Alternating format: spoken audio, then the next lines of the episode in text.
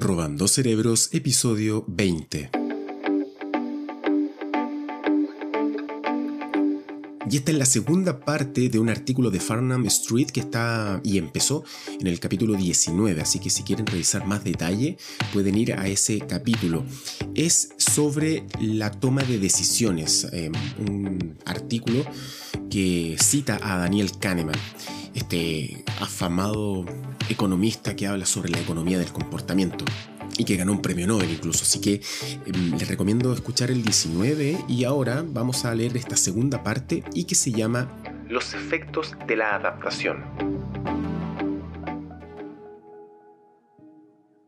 Al igual que concentrarse demasiado en las opiniones del yo que recuerda, ese que, mira al pasado y que se detiene solamente en eso, pasar por alto los efectos de la adaptación, que es ese proceso de acostumbrarse a una situación, puede obstruir las decisiones sabias sobre cómo vivir el presente.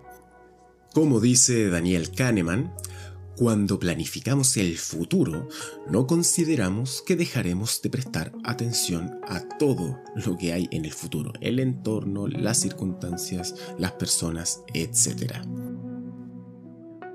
La tendencia a dejar de concentrarse en un evento o experiencia en particular a lo largo del tiempo, sin importar lo maravilloso o terrible que esto sea, ayuda a explicar por qué las diferencias en el bienestar entre grupos de personas en circunstancias muy diferentes tienden a ser sorprendentemente pequeñas, a veces asombrosamente. Los ejemplos clásicos son los parapléjicos y los ganadores de la lotería, que no son respectivamente tan miserables o felices como parece. Ahí es donde entra la atención en juego, dice Daniel Kahneman.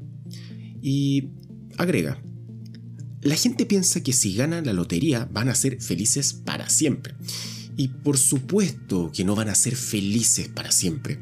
Por un momento, claro, están contentos por la novedad y porque piensan en ganar todo el tiempo. O sea, piensan que ganaron todo el tiempo. Pero luego se adaptan y dejan de prestarle atención a eso. De manera similar, dice Kahneman, todos se sorprenden de lo felices que pueden ser los parapléjicos, pero ojo, no son parapléjicos a tiempo completo, hacen otras cosas. Disfrutan de sus comidas, eh, de sus amigos, leen el diario, algún libro, escuchan alguna radio, etc. Y esto tiene que ver con la asignación de la atención. Como las parejas que se acaban de enamorar, los profesionales que comienzan una carrera o los niños que van al campamento por primera vez, los parapléjicos y los ganadores de la lotería inicialmente prestan mucha atención a esa nueva situación, pero luego, como todos los demás, se acostumbran y cambian su enfoque hacia la próxima gran cosa. Su actitud aparentemente despreocupada nos sorprende porque cuando nos imaginamos nosotros en su lugar, nos enfocamos en cómo nos sentiríamos en el momento de volvernos paralizados o tremendamente ricos, cuando en realidad tal evento monopoliza por completo el enfoque de uno. Olvidamos que nosotros también nos acostumbramos a la riqueza, a una silla de ruedas y la mayoría de las otras cosas bajo el sol, y luego dirigimos nuestra atención a otra parte. Y ahora voy a leer el último eh, concepto o idea que tiene este artículo de Farnham Street y que les recomiendo que eh, lo escuchen, es muy cortito y mm, a mí me hizo mucho sentido porque es de una simpleza pero tan, tan elocuente que muchas veces se nos olvida eh, este tipo de cosas y se llama Suficientemente bueno. Por último, no te preocupes si la elección que hiciste no fue la mejor, siempre que satisfaga tus necesidades.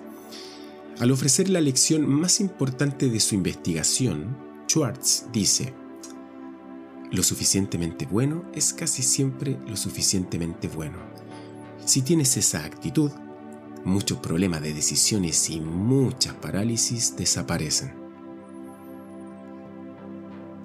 Y este fue el capítulo 20 de Robando Cerebros y me quedo con eh, este último concepto porque aunque pueda ser muy obvio, muchas veces nos entrampamos pensando en que podríamos haber hecho otra cosa o decidido de una manera distinta o haber dicho otra cosa y, me parece que muchas veces nos olvidamos de, lo, de las circunstancias que están en, un, en una determinada situación y miramos hacia atrás y maldecimos y y nos quedamos rumiando como, como escuché por ahí. Así que nada, espero que les haya gustado este capítulo y nos escuchamos en el episodio 21 de Robando Cerebros.